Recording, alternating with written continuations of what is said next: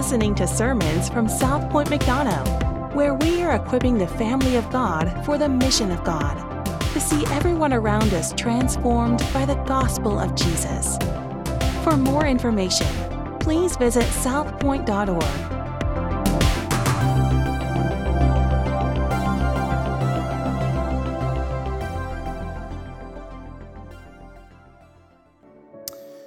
Now, those first two verses are pretty simple, right? But I want to know from you this morning um, what stood out to you from those two verses? Anybody? What stood out, or what word or phrase was really significant to you this morning from those first couple of verses? The earth is the Lord, and those who dwell therein. Therein, fullness. Yeah. He established it. Yeah. Anybody else?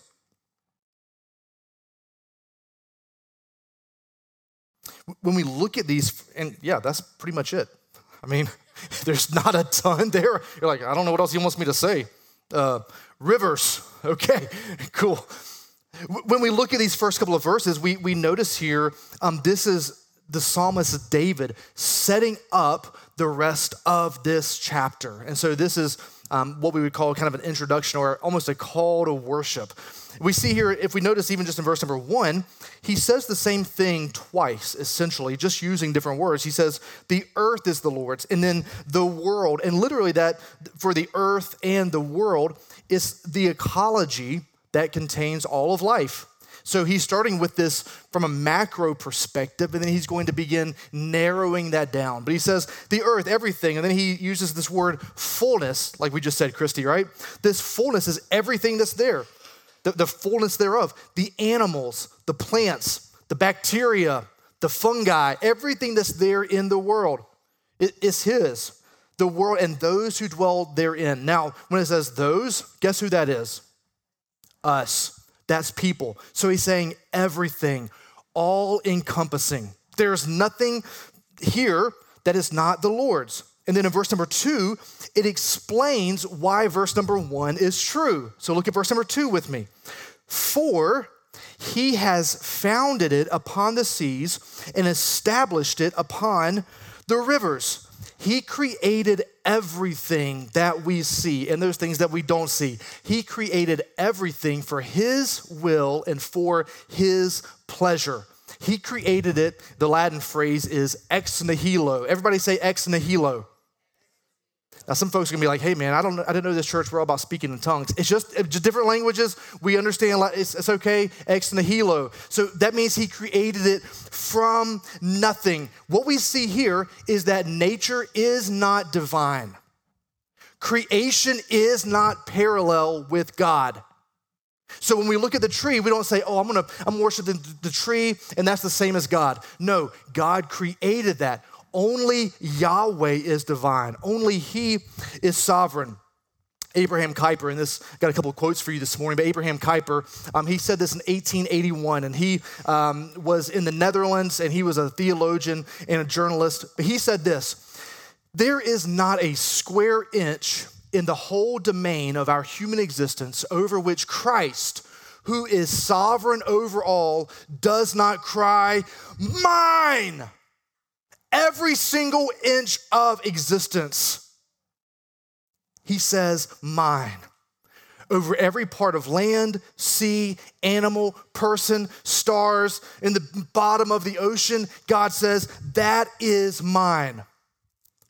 When we look here, we have even these first two verses it's a reminder we can go back to the very beginning of the scriptures, Genesis 1 and 2, talk about how God created the world perfectly. Everything, this is the original design. Everything is glorifying God perfectly. And we see it at the very end of the scriptures. If you go to Revelation chapter 21 and 22, we see the same thing. This is the original design is that we are all glorifying, worshiping God together as his people. That's the promise. So, here in these first two verses, what we can call this entrance liturgy or kind of this, this introduction this uh, call to worship for the reader we see a couple we see and then here's the here's the big picture that i want us to see it's the it's the mutual advent of a sovereign god and fallen humanity because right here when this is written we are infected with sin. And so David is not writing this from, from the perspective of Genesis 1 and 2 or Revelation 21 and 22 when all things are made right. He's saying we are sinners today in Psalm 24 and today in 2023. So we see here two worlds colliding. One is of a perfect God and one is of fallen humanity. Both of those things, they're running as fast as they can at each other. Boom. And we're going to see what happens when those two things collide for the rest of the chapter. Okay, everybody with, everybody with me? So we see these two existences coming together. They're entering each other's spheres. Then we get to chapter 3. Let's read verses sorry, verse 3. Let's read verses 3 through 6 together out loud. Everybody ready? Let's read this and then we're going to do the same thing. Look at verses 3 through 6 and see what's significant, what stands out. Verse 3. Let's read this together. Here we go. Who shall ascend the hill of the Lord? And who shall stand in his holy place? He who has clean hands and a pure heart, who does not lift up his soul to what is false and does not swear deceitfully. He will receive blessing from the Lord and righteousness from the God of his salvation. Such is the generation of those who seek them, who seek the face of the God of Jacob. Some of y'all are like, I don't know if I'm supposed to say that last word or not. Here we are saying other languages again. All right, that last word is, so that was a test. That was just for fun. Um, so that last word is Selah. Everybody say Selah. That word Selah means to stop and think about it. Meditate on what was just said. So that's what we're doing. So I'm going to give you about two minutes. Go back, stop, meditate, Selah on those, those four verses right there, verses three through six highlight, underline, circle, whatever you want to, and then we'll look at those middle four verses. Y'all good with that? All right, knock it out.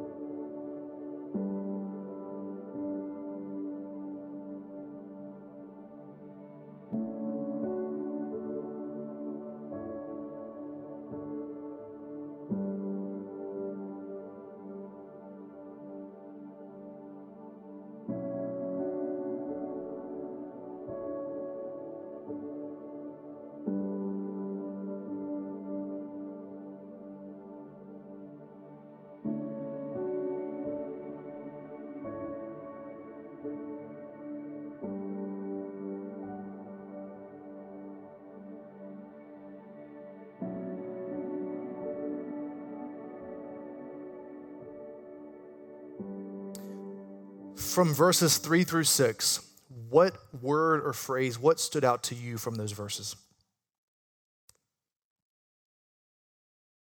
Anybody? Pure heart.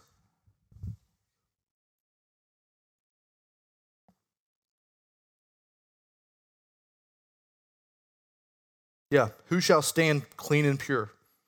Yeah. What else? All of verse 4.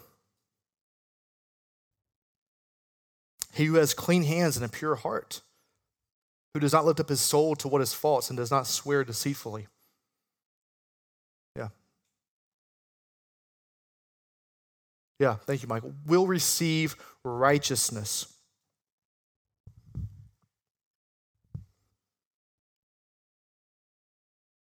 Mm-hmm.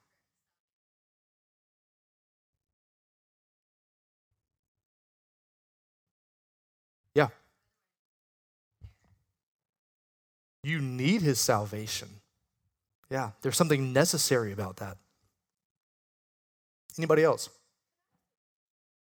Oof. I got. Let me check with management real quick. She has a question. Sorry. All right. Any, go ahead, Hannah. Do I have to, let me? Do I have to answer your question? Okay. All right. We know who the boss is. Yes, ma'am.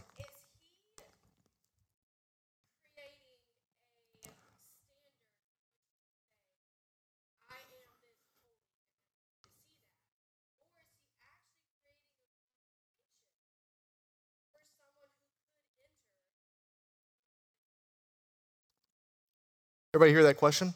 So is he setting a standard of qualification for who could go there with them? So is he? Let me. Uh, yeah.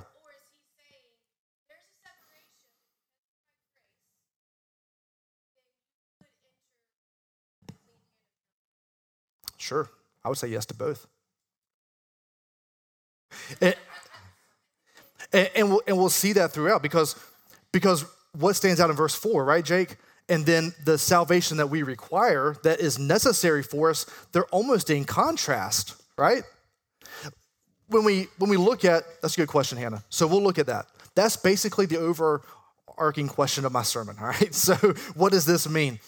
Because in here, in these verses, we have bad news and we have good news, essentially, right? Like that's this this seems like bad news, and I thought the Bible was about good news. All right, so we'll, we'll walk through it and that'll answer your question. Any other, anything else stand out?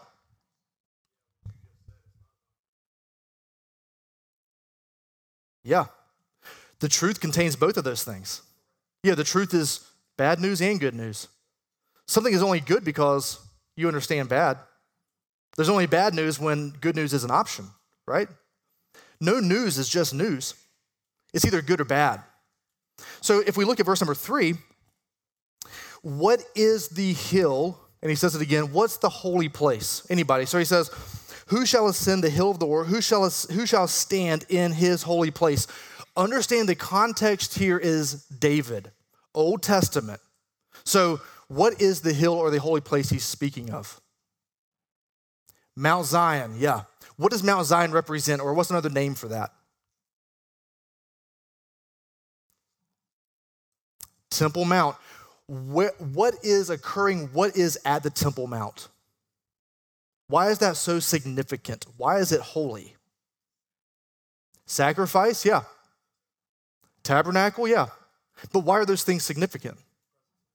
The presence of the Lord.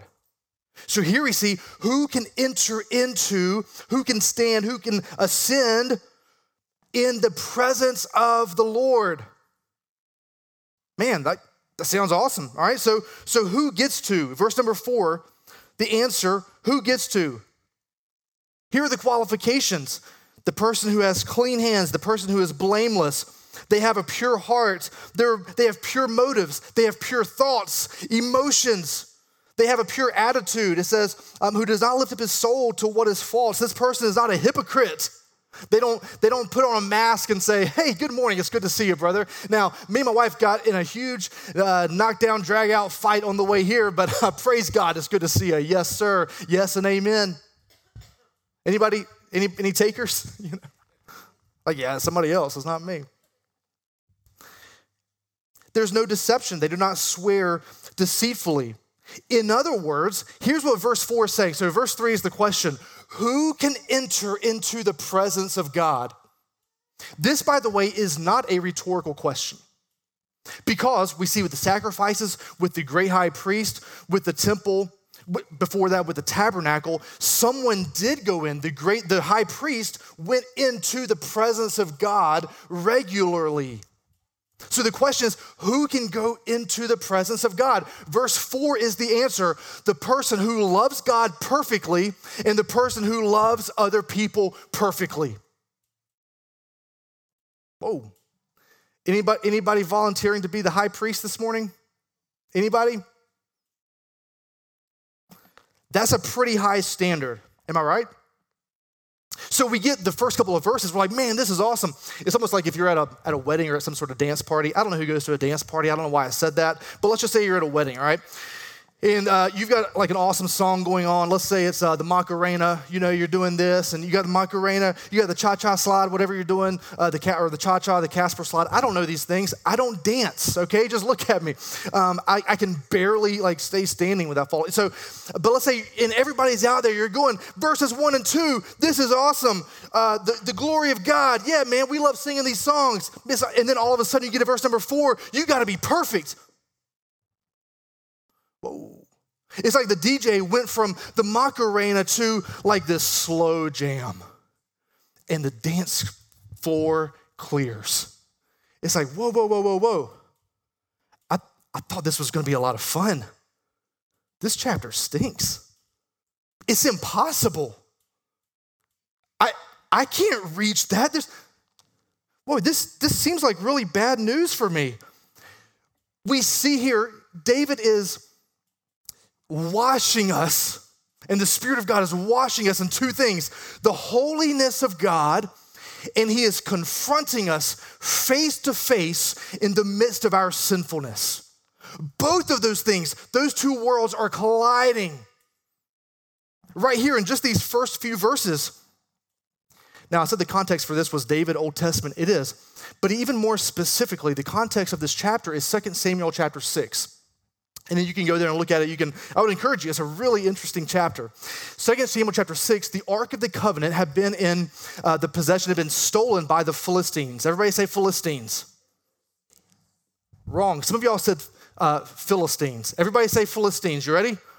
Philistines. All right, there we go. We got to make sure the right uh, emphasis is on the proper syllable. So, it, the Ark of the Covenant, I'm just kidding. You can say Philistines if you want to. My dad does that, you know, whatever. Uh, so, the, the Philistines had taken the Ark of the Covenant and they had captured it, taken it back to their land. And so, the people of God had gone back. They had conquered, defeated the Philistines, and they had taken the Ark of the Covenant and they were bringing it back to the temple, back to the Temple Mount where it belonged. In the middle of that, there were these uh, long poles on either side, and they had put it on this, on this cart that was carried by oxen, and no one was supposed to touch the Ark of the Covenant. Why? Because the Ark of the Covenant was where the presence of God was. So you, we can't come to the presence of God, right? Or else you're going to die. Okay, so they know that that's true, but as they're going through, uh, there's a guy, his name is Uzzah. Everybody say Uzzah. As, the, as they're going through, the, uh, the cart that they're carrying the Ark of the Covenant on, it hits kind of a, it hits a pothole. And as it does, the Ark of the Covenant starts to fall off of the cart. Well, Uzzah puts his hand up and he touches the Ark of the Covenant. It seems like a really good thing to do, am I right? It, see, it seems really good. This is one of those chapters in the Bible, you're like, really, God? Really? Like Uzzah was trying to do the right thing. I'm not God. So what happens to Uzzah? Boom, he drops dead immediately because he had touched the Ark of the Covenant.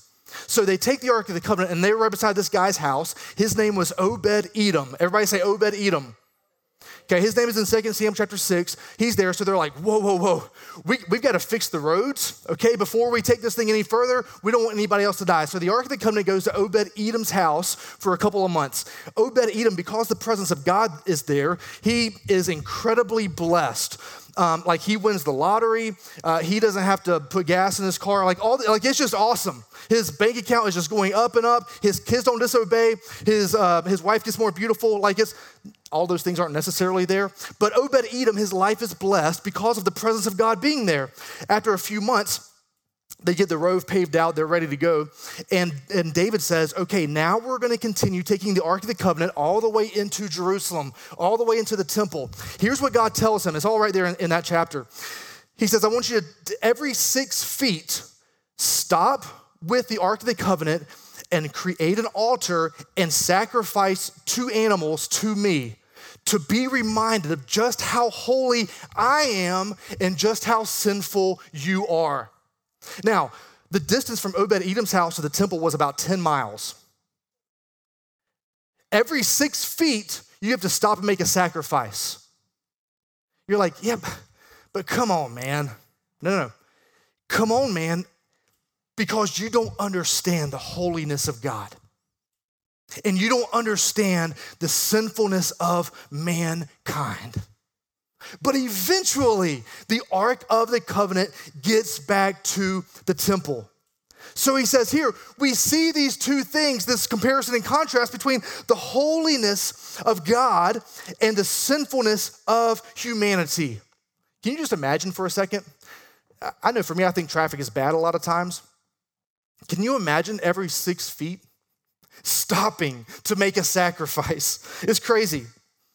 Here, I want us to see five things this morning, okay? Uh, just five. The first one is this the presence of God and the beauty of heaven would crush us. You're like, hey man, I thought you said truth included bad news and good news. When does the good news part come up? Hopefully, we'll get there. But the presence of God and the beauty of heaven would crush us. You see, the kingship of Yahweh, the creator of the world, is like an asteroid that is coming to hit the earth. It's like Independence Day, right? We just had July 4th. So it's like this asteroid is coming to the earth. Something has to happen. The earth cannot continue to exist and the asteroid hit the earth. Something is going, something has to change. You can go back and look at old westerns when, uh, when there was a bad guy who came into town and he's going to have a, a gunfight with the sheriff of the town. Both of them are not going to coexist. It is impossible. Someone has to win and someone has to die. That's the presence of God. That's the beauty and the glory of heaven. G.K. Chesterton, another old theologian, he said this. He said that sin is the only part of Christian theology that can really be proved. Now, when I read this, I was like, eh, I feel like that's slightly hyperbolic. Like, we can prove some other stuff. Then I started thinking about it. I was like, man, every other doctrine requires faith. And we can explain it and we can work ourselves around it. But when we look around at the world, really, this, this kind of makes sense because sin is simultaneously the most controversial issue within Christianity. What's sin? What's not? Can we accept the person? Can we love the sinner and hate the sin? All these different things. And at the same time, outside of the church, it is the most accepted truth in all of the world. It is the place where, in every single era, every single epoch, every religion, every philosophy, every culture, every single world leader, they're trying to answer the question what is wrong with the world?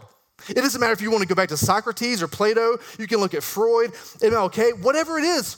All of these guys, every single guy and lady, Mother Teresa, uh, Gandhi before us, they've been trying to answer the question what is wrong with the world? We all recognize and understand that. That actually does not require faith.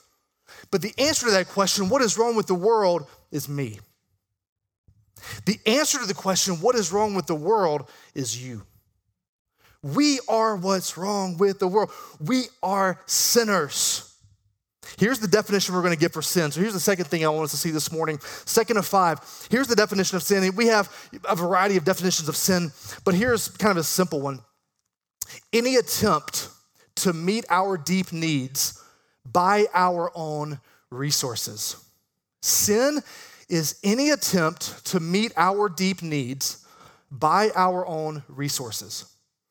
And if you go back to Genesis chapter 3, so we talked about Genesis chapter 1 and 2, where God created and everything was in perfect harmony, perfect relationship with Creator God. His holiness and His presence were there with Adam and Eve, and it worked out great. The presence of God, the beauty of heaven, did not crush them because they had not yet entered into sin. But then Genesis 3 happens. They disobey. They eat the fruit of the tree of the knowledge of good and evil. Immediately they have fallen into sin. And what do they do? Because they tried to meet their deep needs with their own resources, they continue to do that. They cover themselves with fig leaves. They run and hide. And friend, we're in the same exact place when we try to meet our deep needs with our own resources, then we come face to face with the fact that we are in desperate need of forgiveness. That's how you know that you're a sinner. Has anybody here, maybe this past week, you've, you've come to this ultimate, this deadly realization that you need forgiveness? And if you haven't, then you don't understand the concept of sin. Maybe another way of asking that, have you ever, do you ever feel like you hear the enemy's voice in your head more than any other voice? Is there an overwhelming sense of condemnation because you have tried to meet your deep need with your own resources?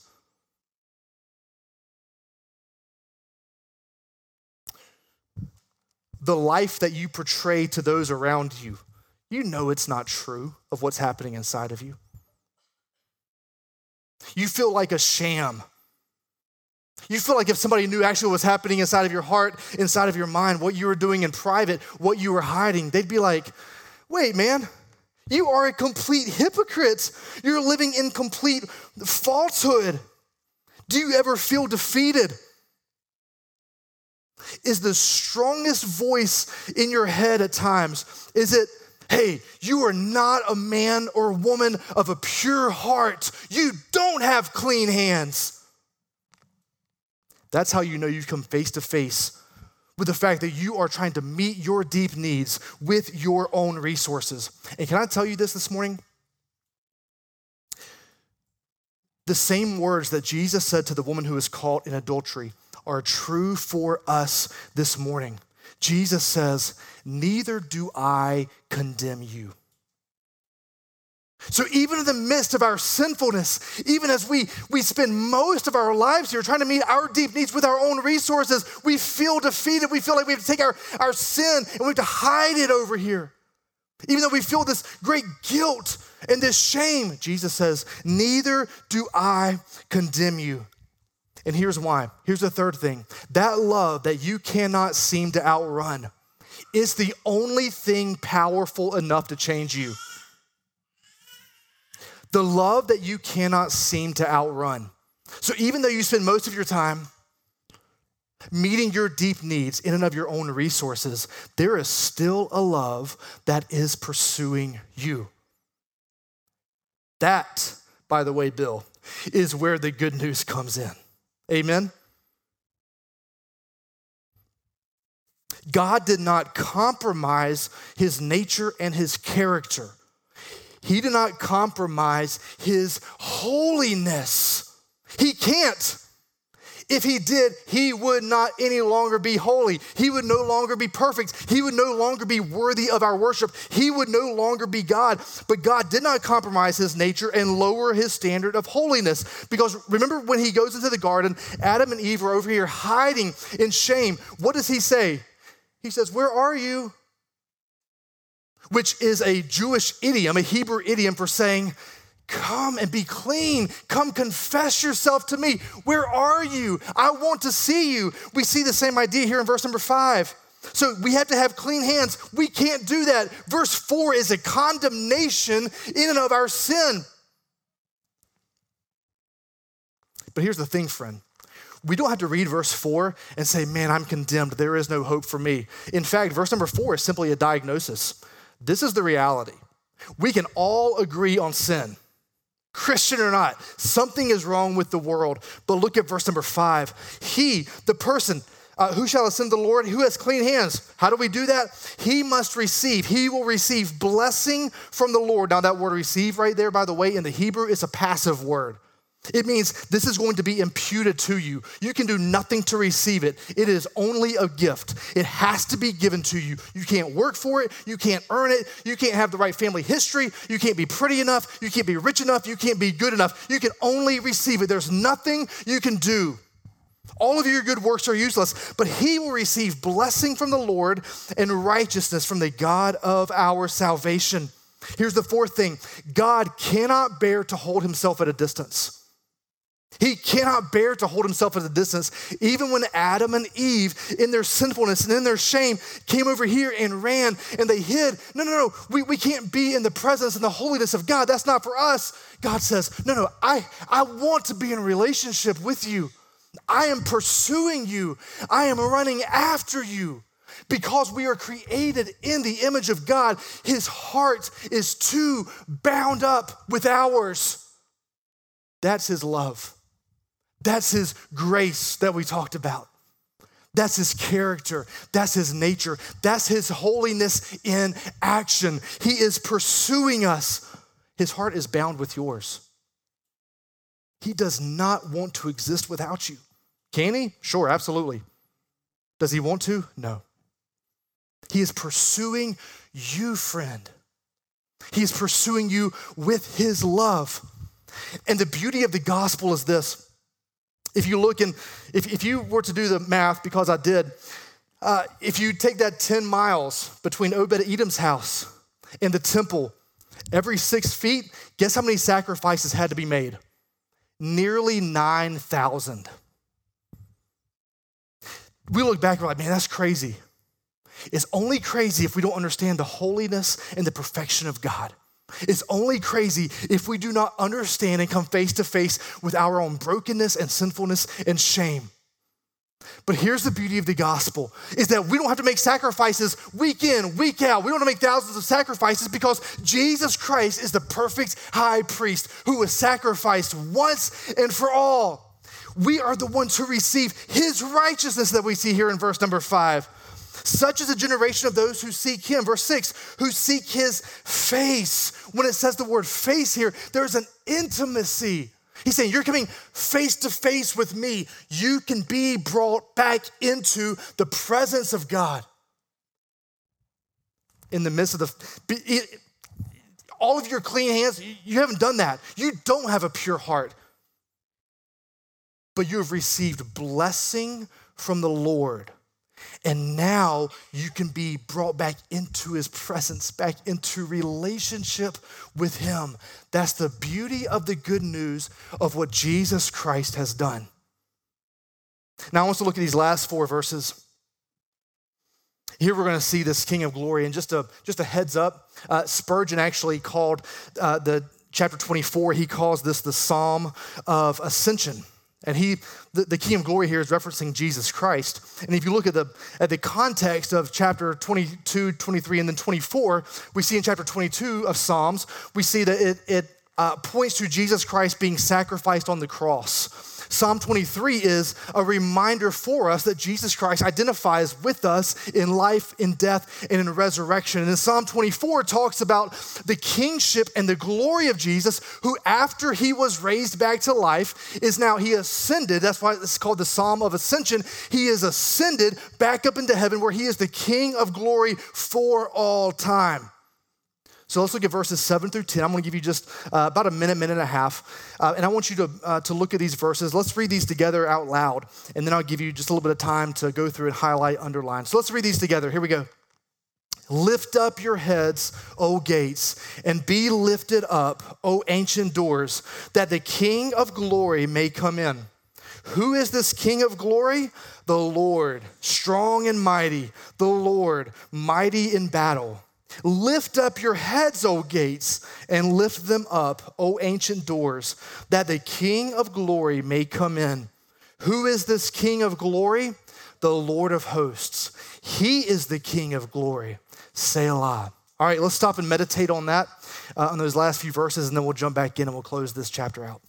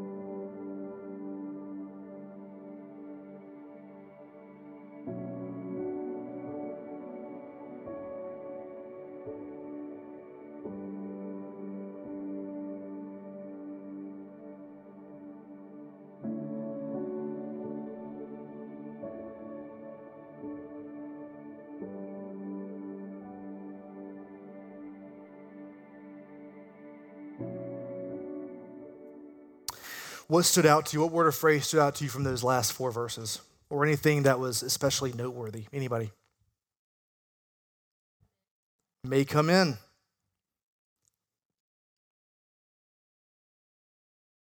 The exclamation points. Nice. The emphasis and the excitement that the exclamation points bring. Yeah. Anybody else? Strong and mighty.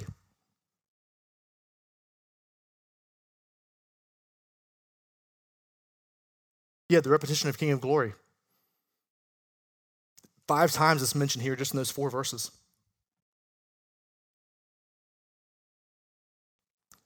Right here. Mighty in battle. Yeah, what are you going to say? The title Lord of Hosts. Yeah. Yeah. And when we go back and we remember verses one and two, the way that we were created, there is no other option than for the existence of God and the existence of man to be brought together. That is the created order. That is how we exist is in the presence of God. He is omnipresent. There's nowhere that we can go. Where shall I go to flee from your presence? Psalm 139. I can't go anywhere. Everywhere I go, there you are in heaven and in Sheol, every part of the earth. You are there. So here's the thing, friend the King of glory cannot be resisted. We, we have to coexist with him. We have to be in the same sphere as him. There is no negotiation that can be made that says, okay, can you just keep your distance? Because of my sinfulness, I don't want to interact with your holiness. No, no, there is no other option. There's no negotiation. There's no, he cannot remain at a reasonable distance. There is no other power that shares a lordship over us than that of King Jesus. And when the King of glory comes, listen, when the King of glory shows up and when those two worlds collide, someone has to die. Someone has to die. And here's the good news of the gospel is that rather than kill, Jesus chose to die. Rather than just demolish us, Jesus, in his love, in his grace, chose to die in our place. He gave up, he surrendered. Colossians 1, verses 21 and 22 says, And you, by the way, you can fill in your name right there. And you, Michael, Chaz, Bill, Alex, Linda, and you who were once alienated and hostile in mind, doing evil deeds, he has now today, July 9th, he has now reconciled in his body of flesh by his death in order to present you holy and blameless and above reproach before him, before his face. And in his death, death was crushed so that we do not have to die in the same way. Amen? Death has been crushed. He took the wrath of God on himself. That is what is required of anyone, anything that's going to be in his presence. If you are sinful, you require the wrath of God because of your sin. But Jesus came down and identified with you, identified with me, and took the wrath of God on himself as a perfect sacrifice, as a perfect holy high priest. Philippians 2 says this one of my favorite passages in the whole Bible. Have this mind among yourselves, which is yours in Christ Jesus, who, though he was in the form of God, did not count equality with God a thing to be grasped, but he emptied himself by taking the form of a servant, being born in the likeness of men. And being found in human form, he, Jesus Christ, humbled himself by becoming obedient to the point of death, even death on the cross. That's as bad as it gets. Therefore, because of that, God has highly exalted him and bestowed on him the name that is above every name, so that at the name of Jesus, every knee should bow in heaven and on earth and under the earth. And Romans chapter 6 says this in verses 4 and 5 We were buried, therefore, with him by baptism into death in order that just as Christ was raised from the dead by the glory of the Father, we too might walk in newness of life. When? When we get to heaven one day? No, today. Today. We've been offered life today in Christ today. It's available to us when? Today. For if we have been united with him in a death like his, we shall certainly be united with him in a resurrection like his. He says, surrender, put to death this life, find life in Jesus, the true, ultimate King of glory. If you look at verses, you, you see here, and, somebody mentions maybe, uh, I don't know if you, you mentioned it, uh, but if you see here the, the comparison between verses 7 and 9, they're almost the exact same verses. If you look at verses 8 and 10, almost the exact same verses. So look at verses 8 and 10 with me. Who is this King of glory? The Lord. All caps, Yahweh and he's looking forward to Jesus Christ here. Yahweh, he is the King of glory. Strong and mighty, the Lord, mighty in battle. Look at verse number 10. Who is the King of glory? Again, he asks the question the Lord of hosts. He is the King of glory. He is our warrior king. And when he mentions the, the name host there, Chris, he's talking here about armies. He says, These are my hosts, these are my armies. I came down into your world. Our worlds collided. And when that happened, I came down and conquered your greatest enemy, which was death. Because of sin, I took on the wrath of the Father on myself. I'm the one who fought for you. I am the Lord of hosts. He died that death that we deserve to die as our great warrior king. And then he rose back up into life. He prepped his troops for further battle. He said, I want you to take this good news to the ends of the earth and tell them that I am the King of glory of all things forever and ever. And then he ascended back up into heaven. And that's what we have in verses seven and nine, that pair there. Lift up your heads, O gates. This is Christ coming back up into heaven as he is ascending. Lift up your heads, O gates. These are the gates of heaven and be lifted up, O ancient doors, that the King of glory may come in. Your King is here. He has finished with the battle, he has vanquished the enemy. Verse number nine lift up your heads, O gates, and lift them up, O ancient doors, that the King of glory may come in. He is seated right now at the right hand of God the Father, but he has sent his spirit to us. In fact, Hebrews chapter 7 it says this For if in, for it was indeed fitting that we should have such a high priest, holy, innocent, unstained, separated from sinners, and exalted above the heavens. Even today, friend, Jesus Christ is making intercession for us while his work here on earth is done until he returns one day, right now he is still interceding on your behalf and on my behalf. That's his character, that's his love, that's his nature. He does not want to be separated from us. His heart is too bound with ours. Where are you? I'm pursuing you. I love you. That's the good news of the gospel. The only way for us to be in the presence and a relationship with Jesus Christ, with eternal God forever, is by coming face to face with the King of glory and saying, I don't want to be the king of my life. I want you to be the king of my life. That's it. We surrender to this one true king. He is the only way. There is no other. There's no other. The alternative to hiding We've said this here before. The alternative to hiding, like Adam and Eve and our sinfulness and our shame, the alternative to coming over here and covering up with fig leaves, the alternative to trying to satisfy our own deep desires with our own resources, the alternative to, hi- to hiding, guess what? It's profound. The alternative to hiding is not hiding. That's it. That's the alternative.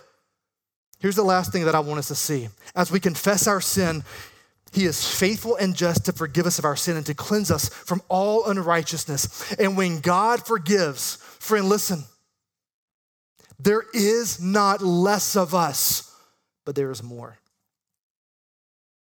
He doesn't take our sin and say, okay, now part of you is gone. Now you've got to limp along. Now you've got to struggle along. Nope. It was a whole lot better when you had that sin. No. He restores, He makes us whole, He fulfills us. Whoever you are, whatever you've done, whatever your background, whatever your parents did, whatever you look like, whatever your story is, however bad you think you are, whatever you looked at on the internet last night, however you spoke to your wife, however you disobeyed your parents, however you spent your money, whatever that is, as long as you have breath in your lungs this morning, God is not finished with your story. God is not finished with your story. And that's not because of you, it's because of Him. It's because of His love and His grace. You don't have to go, but you don't have to come before the presence of a holy God and say, Hey, God, I want to bring all of myself except for this. Little, can you just forget about this? I don't have to tell you about this, right? No, no. We don't have to edit or erase any parts of our story. He calls us to confess, to repent, to believe, to find life in His presence by having faith in Jesus Christ. That's it. That's the only hope we have in this life.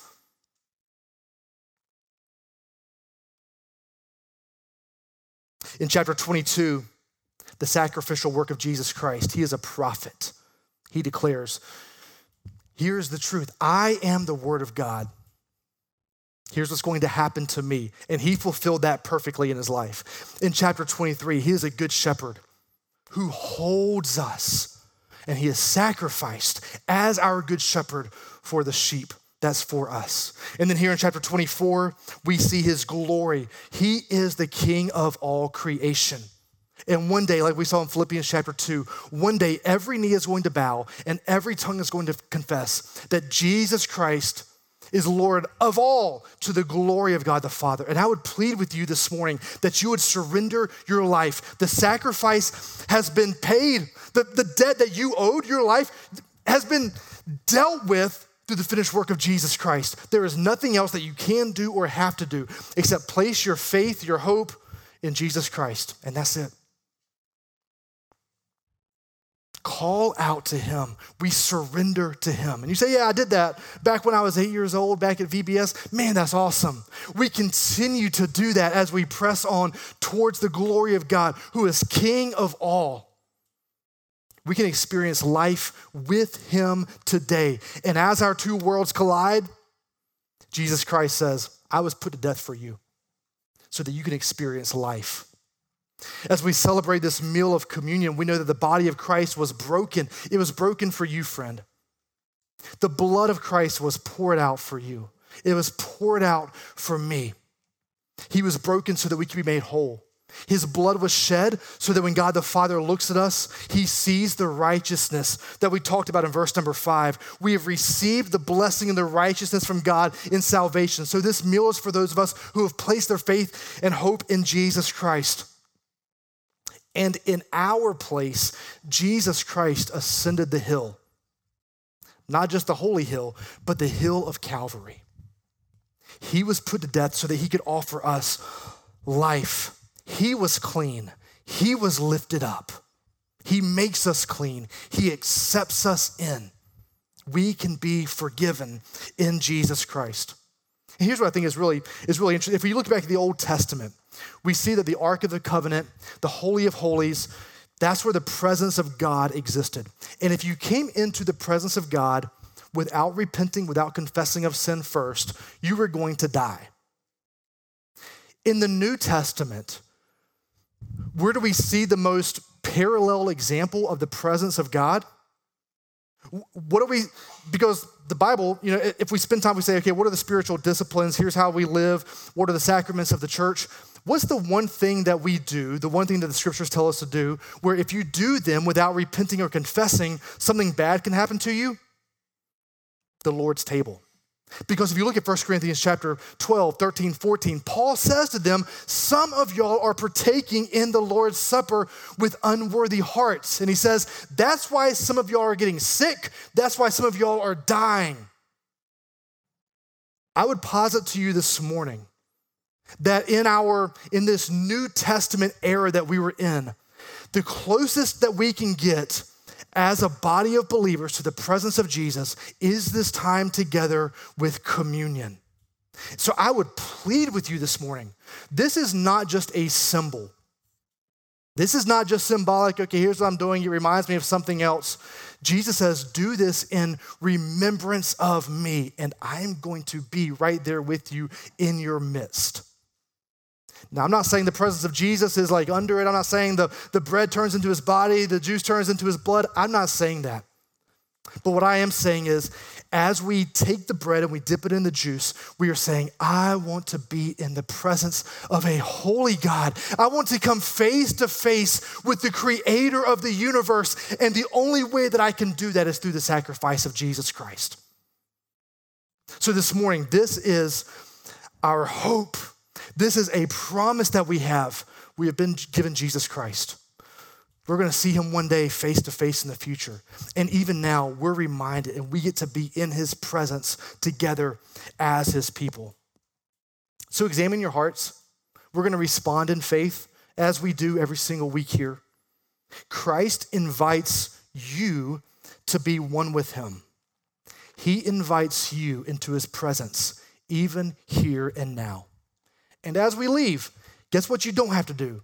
You don't have to take the bread and leave it here. Please don't, okay? A real gruesome picture. But as we go, we're taking the presence of God with us to the ends of the earth, to our homes, to the places we work, to the grocery store, to as we sit in traffic. And we're reminding ourselves and those around us that He is the King of glory. It's His power, it's His grace, it's His love. So we surrender to that this morning. Family, you're invited to join me even now as we remember and we celebrate the presence of Christ.